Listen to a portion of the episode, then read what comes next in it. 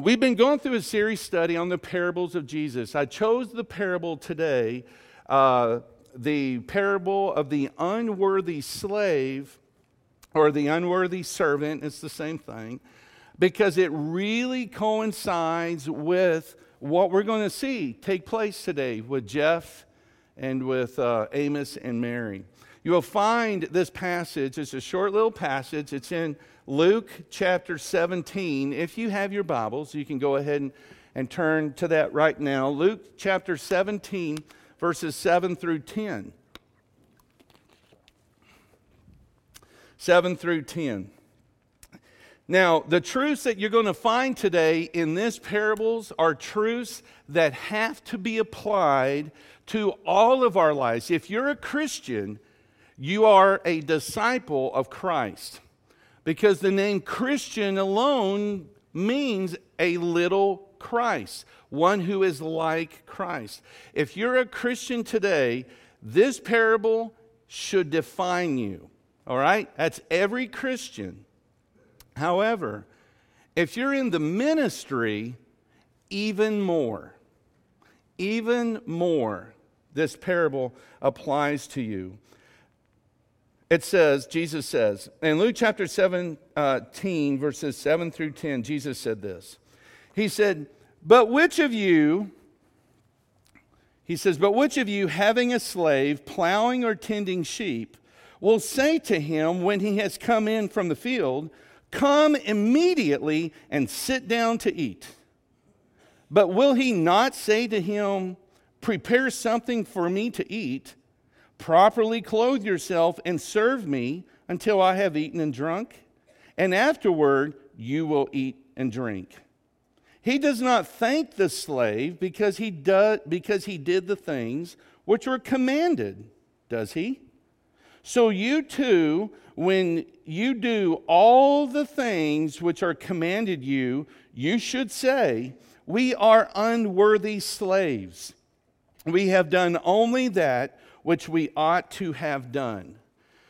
Now, that's kind of an odd parable, especially to bring up today, but you're going to see this is a parable that defines what we're doing today 110% you're going to see that within this parable, as we've already read, and we'll go through it, it kind of sounds a little harsh, uh, kind of curt, overly strict.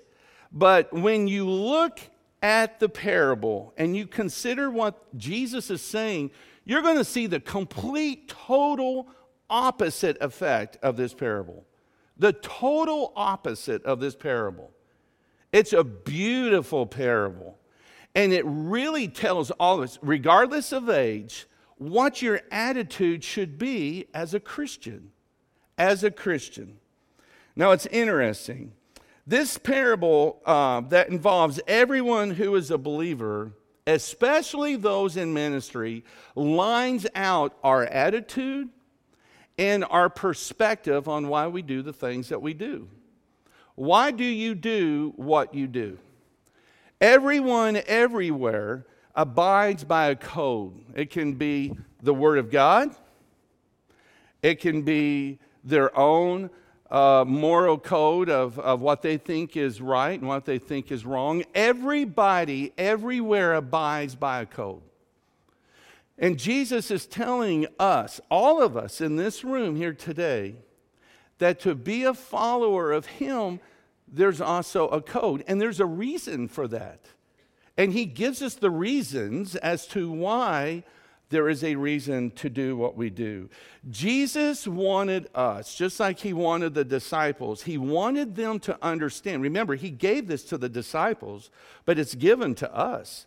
He wanted them to understand their nature in serving him. He wants them to keep before them a perspective of the prize that awaits before them. But He wants them to understand why do you serve me and why do I ask you to do the things that I ask you to do?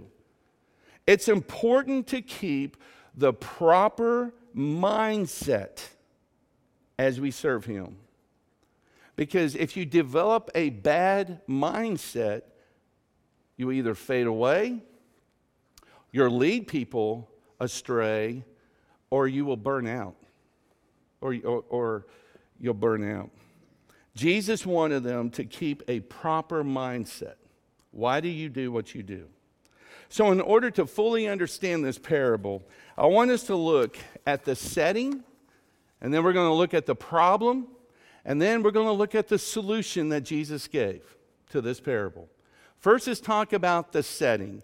This setting will define what we've just read, okay? That's important. Context is very important. Now, Jesus has been giving instructions to the disciples on how they were supposed to serve him. Uh, you will discover that in the very first uh, verse of this passage, in, ver- uh, chap- in verse 7 of Luke chapter 17, what's the first word that you read? It's the word but. But which of you, Jesus said, having a servant, having a slave, and then he, he goes on. Now, that word but, it indicates that Jesus is balancing this message with others that he's already been given. And you can see what those are prior to this chapter. This word um, is a powerful word because you see, Jesus is aware that the disciples um, had been thinking and had been talking amongst themselves uh, about things that is contrary to what they're supposed to be thinking. And Jesus is aware of that because he could hear them talk. And he also knew their hearts. He knew what they were saying behind the scenes and in front. And Jesus, it concerned Jesus because the way they were thinking, it was wrong. And it was going to discredit their witness. And for those who are in Christian service, it's going to discredit their testimony. And the most important thing we have in life is our testimony. Your character and your testimony are the two things you can never afford uh, to tarnish. You just can't do it. Well, Jesus could see that their credibility was being tarnished big time. So Jesus launched off with this parable. Now, there was fear that the disciples could get so busy doing that they would forget the elementary things that Christ has called them to keep. For those who are in ministry, it is so easy to be doing that you forget the basic things that you should be doing day to day. Uh, the parable, we haven't gotten to it yet, but the. Um, uh, the, the, the man who was injured laying on the side of the road, and the people walking by, and they just ignored him because they were so busy doing.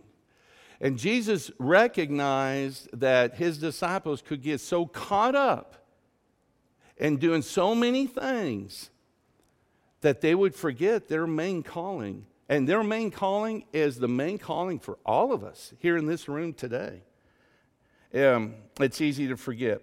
Look at uh, verses 1 through 3 in that chapter. Jesus said this Jesus said to his disciples, It is inevitable that stumbling blocks should come, but woe to him through whom they come.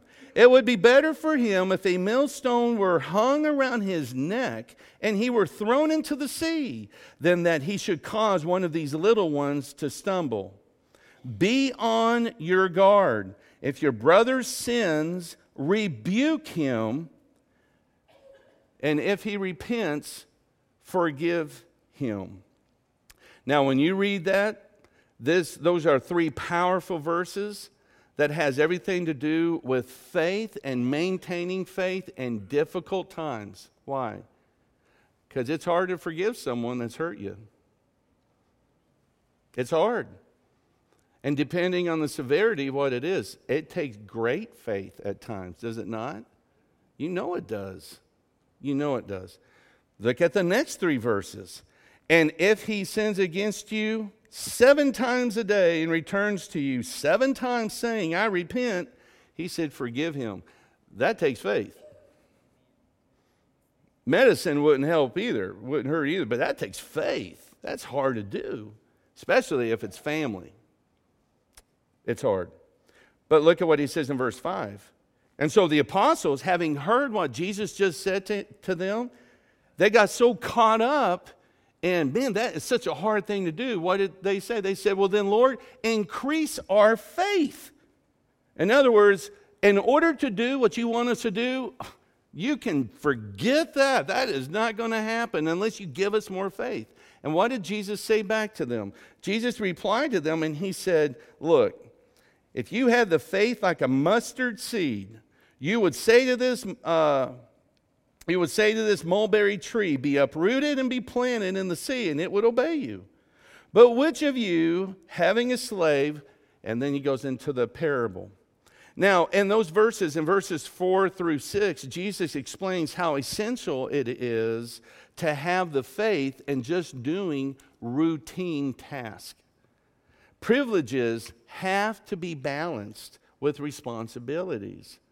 And so Jesus is recognizing how hard all this is, but it's not if you hang on to the faith.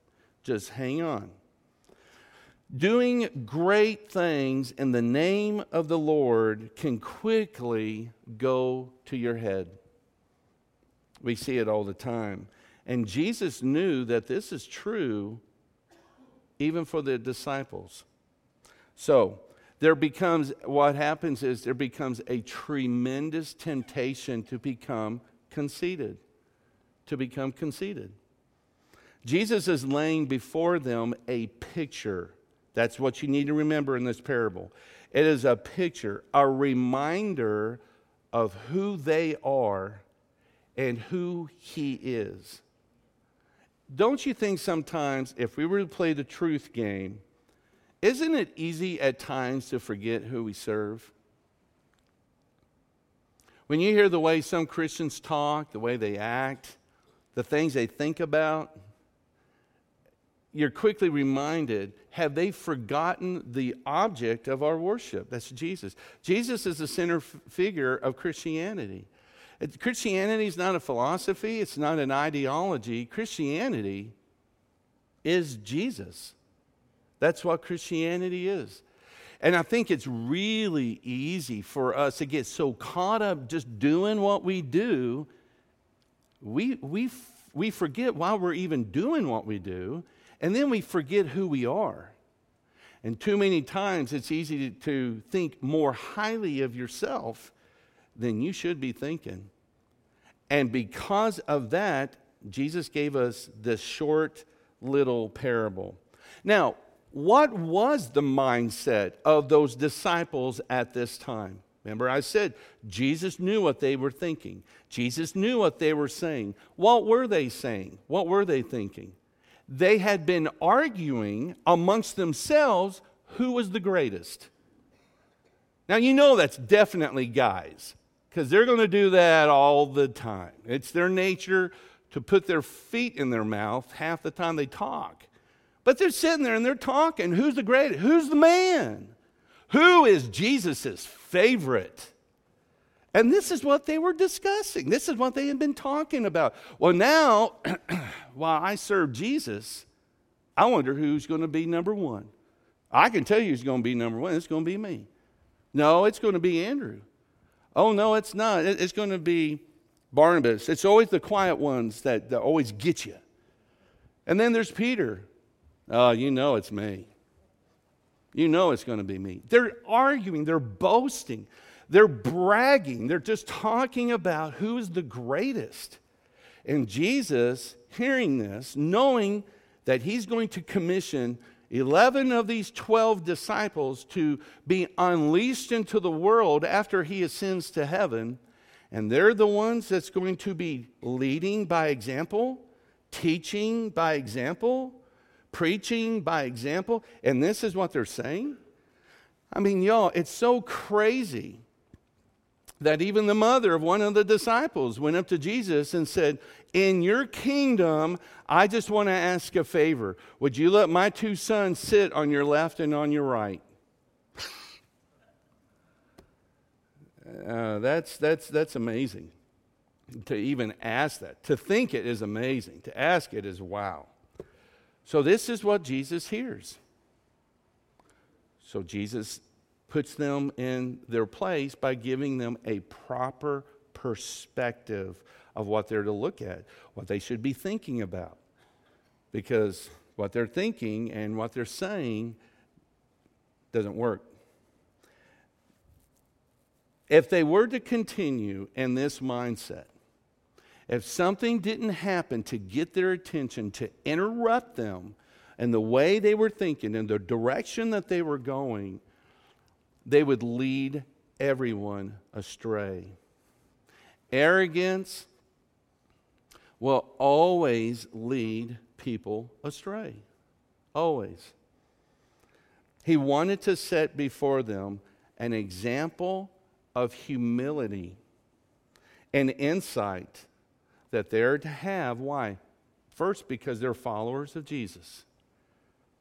And all these things needed to be addressed. So, in return, the disciples hearing the things that Jesus had said about forgiving those who offend you, about those who may continue to do it and you're supposed to forgive them every time they come back and, and they genuinely mean it. I'm sorry, I'm a knucklehead, I did it again. And to do the things that's most difficult to do, Jesus tells them to remember who they are, who He is, and what He requires of all of His children. Now, when Jesus told them this parable, it's interesting to, to remember these, these 12 disciples right here. They lived in the day when the ownership of slaves, servants, and all this stuff was the standard, it was the norm. And when he told them this parable, he basically was defining to them a story that they could relate to. It was a story that they could be connected in all that he was saying. It was a story about a master who would never allow a bond servant to take priority over himself. That's what the story is about. The slave will never be greater than his master. And here's the weird thing the servant, the slave, understood and agreed that, well, of course, how, how could that ever happen? Well, it was happening because the disciples are over here bragging about who's number one. So that was the setting. That's what was going on. Now, the problem is easy. It's just two questions for the problem. The first question uh, that we're going to look at is what is the obligation of a disciple of Christ. If you're in this room and you're a Christian, you've been born again, you've been converted, you've been forgiven, you've surrendered your life to following Christ, you have an obligation. Just like I have an obligation. We all stand on equal ground. We have an obligation. What is your obligation as a believer in Jesus? And the second question is like it What kind of attitude? What kind of attitude should a disciple have when serving Jesus? What should be our attitude? Now, in the solution given of this parable, it's worth noting that in this parable, Jesus does uh, Jesus tells us that this is a parable that is not about a hired servant.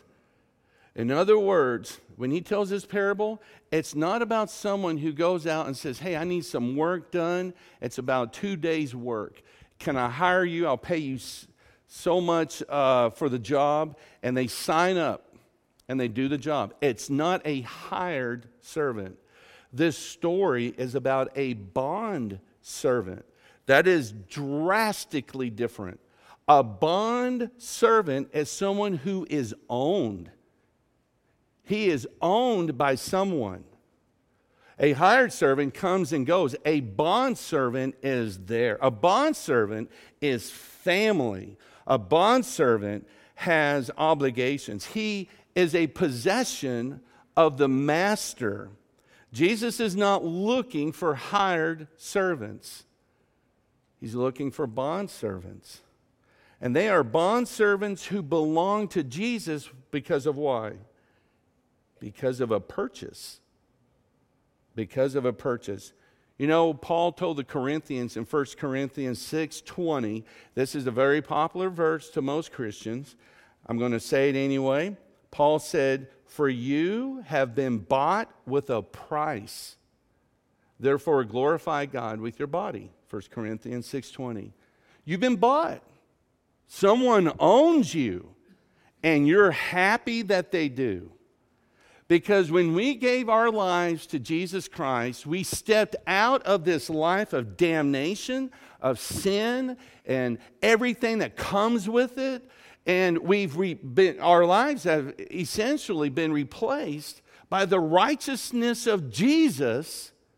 And God gives you that righteousness the moment you surrender your life into following uh, Christ. And when that happens, that's why the Bible says you now have passed out of death into life. Your old nature has died, and now you are alive. I have been crucified with Christ, as Paul would say.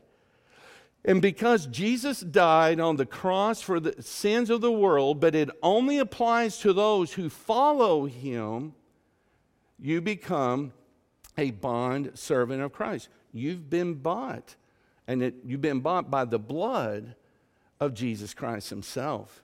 There is a price, it's a high price. Are you just a hired servant today, or are you a bond servant today? There is no greater feeling in the whole wide world than to be a slave of Jesus, than to be a servant of Jesus.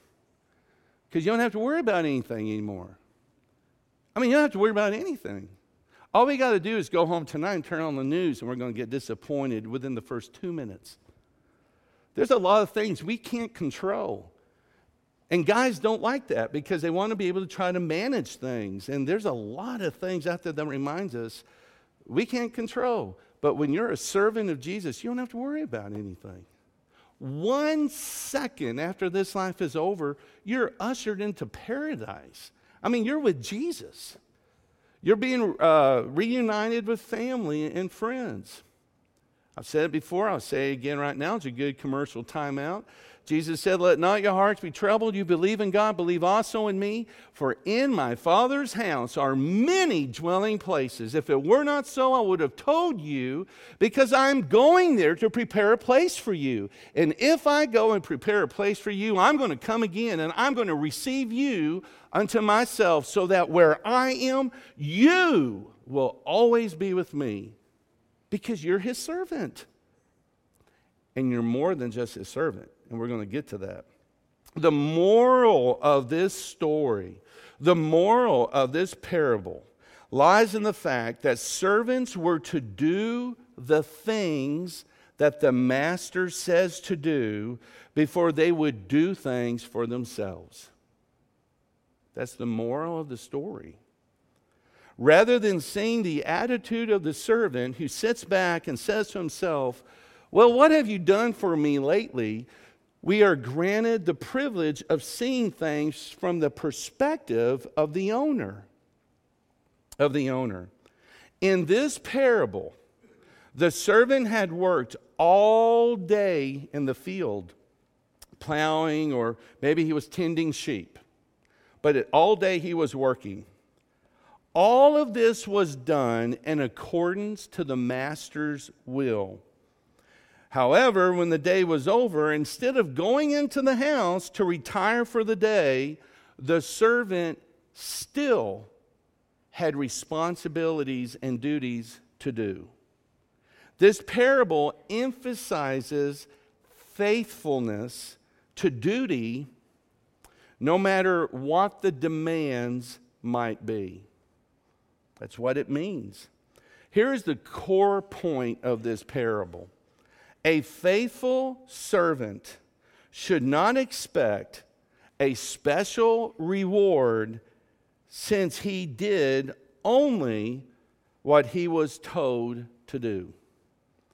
And I cannot tell you how many times you're going to come across people and they'll do the right thing and they expect you to pat them on the back for it. And that's just, that's broken. The moral of this story the faithful student, servant, slave, whatever, should not expect anything for doing what he's supposed to be doing in the first place. This has nothing to do with not being grateful, because even in the parable, Jesus is talking and he says, He does not thank the servant because he did the things which were commanded, does he? This has nothing to do with being ungrateful. The parable is about faithfulness to what we're supposed to be doing and the humility that comes in recognizing really who we are and who He is and what our job is supposed to be about. That's, that's, that's the way we're supposed to look at this. The servant is merely doing what he was hired to do. Case in point, when a coach hires a quarterback to be the quarterback on his team, every time the quarterback makes a pass and it's a completion, does the coach run out on the field, call a timeout, and thank the quarterback for making a completion? Well, you would if you were Kansas City back in the 90s, because it was a tough time to be a Chiefs fan. Making a completion was a wonderful miracle.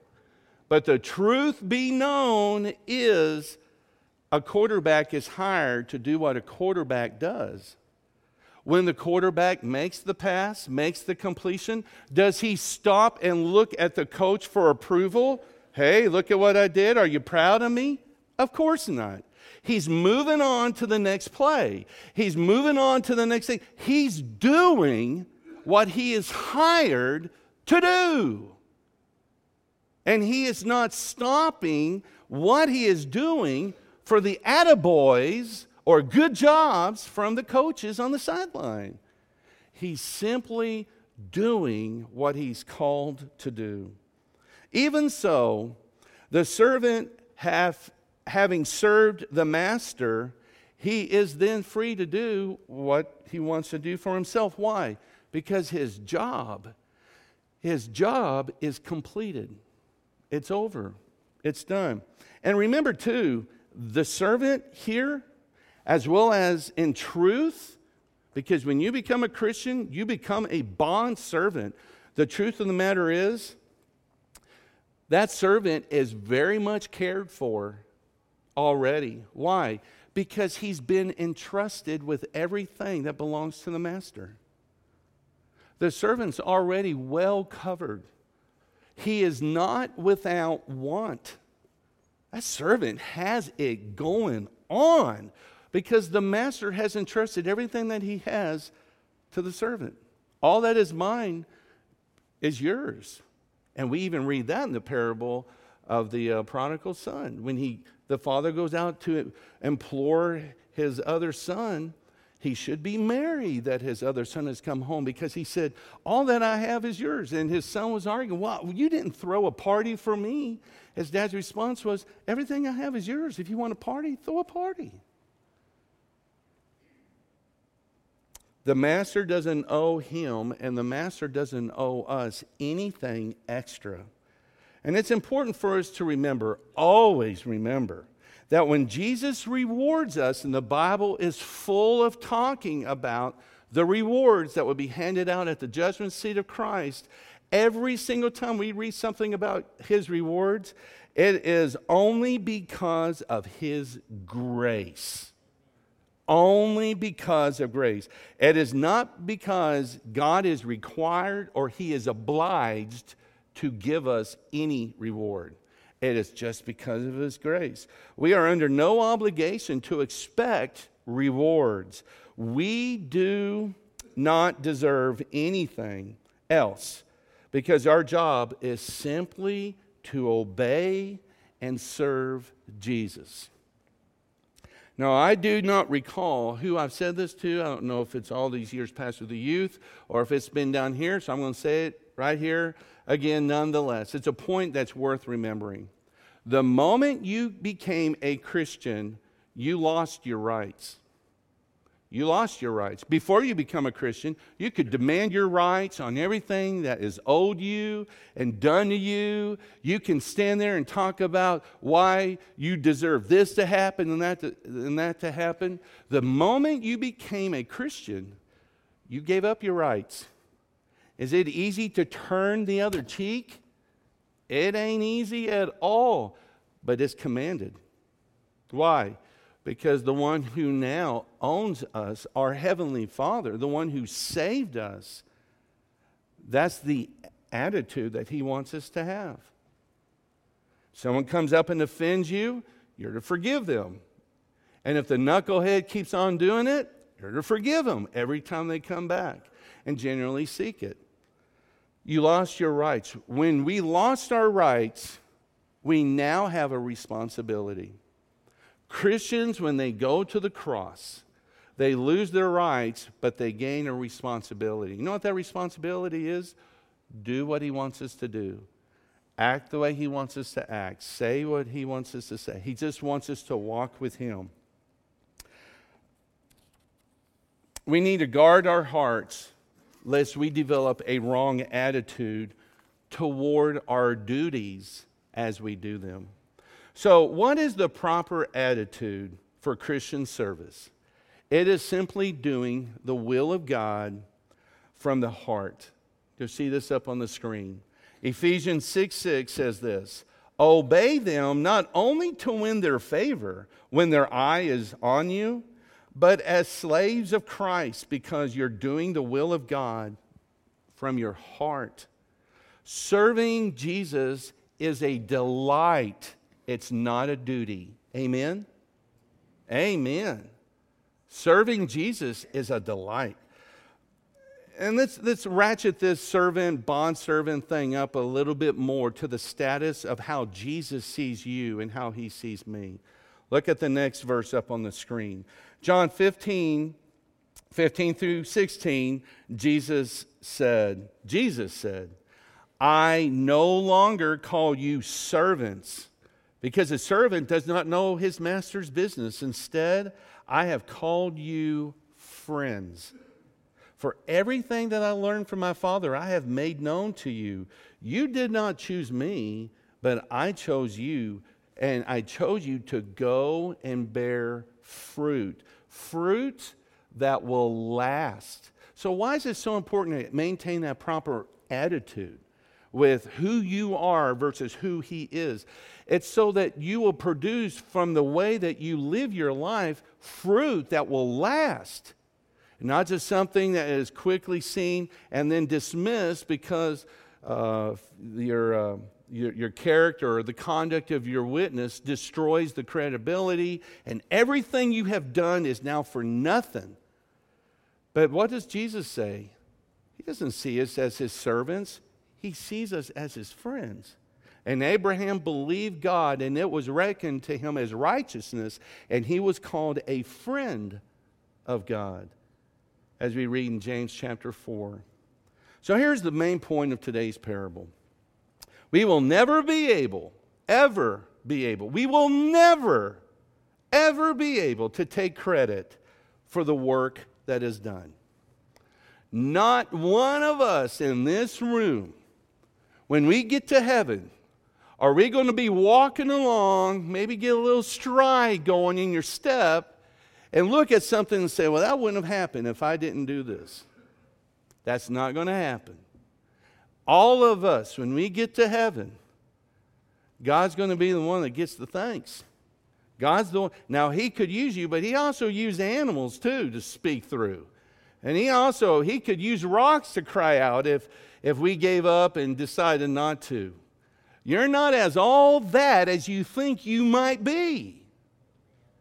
But when you recognize who you are because of who Jesus is, He's going to use you in a powerful way. A powerful, powerful way. Y'all, He just wants us to keep in check this thing called humility.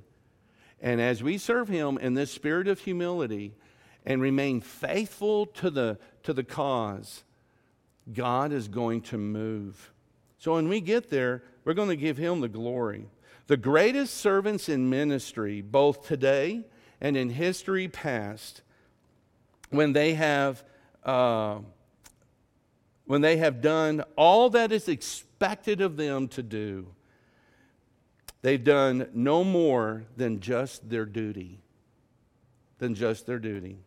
When Jesus said we should say, we are useless servants, we're unworthy servants, that may sound excessive, but it is to be understood. The disciples got it, they knew what he meant. It is to be understood as an expression of humility, not a statement of fact. Otherwise, how could Jesus say again when we read in John chapter 15? He called us his friends. Everyone who enters into God's kingdom ultimately, we will have him to thank. We're going to have him to thank. It's all about Jesus, it's not about us. So it's a story that's centered on faithfulness. It's a story about keeping the proper perspective. It's a story of humility. We serve Him for the great things He has done for us. And in return, we get to discover who He is and all that He has for all of us.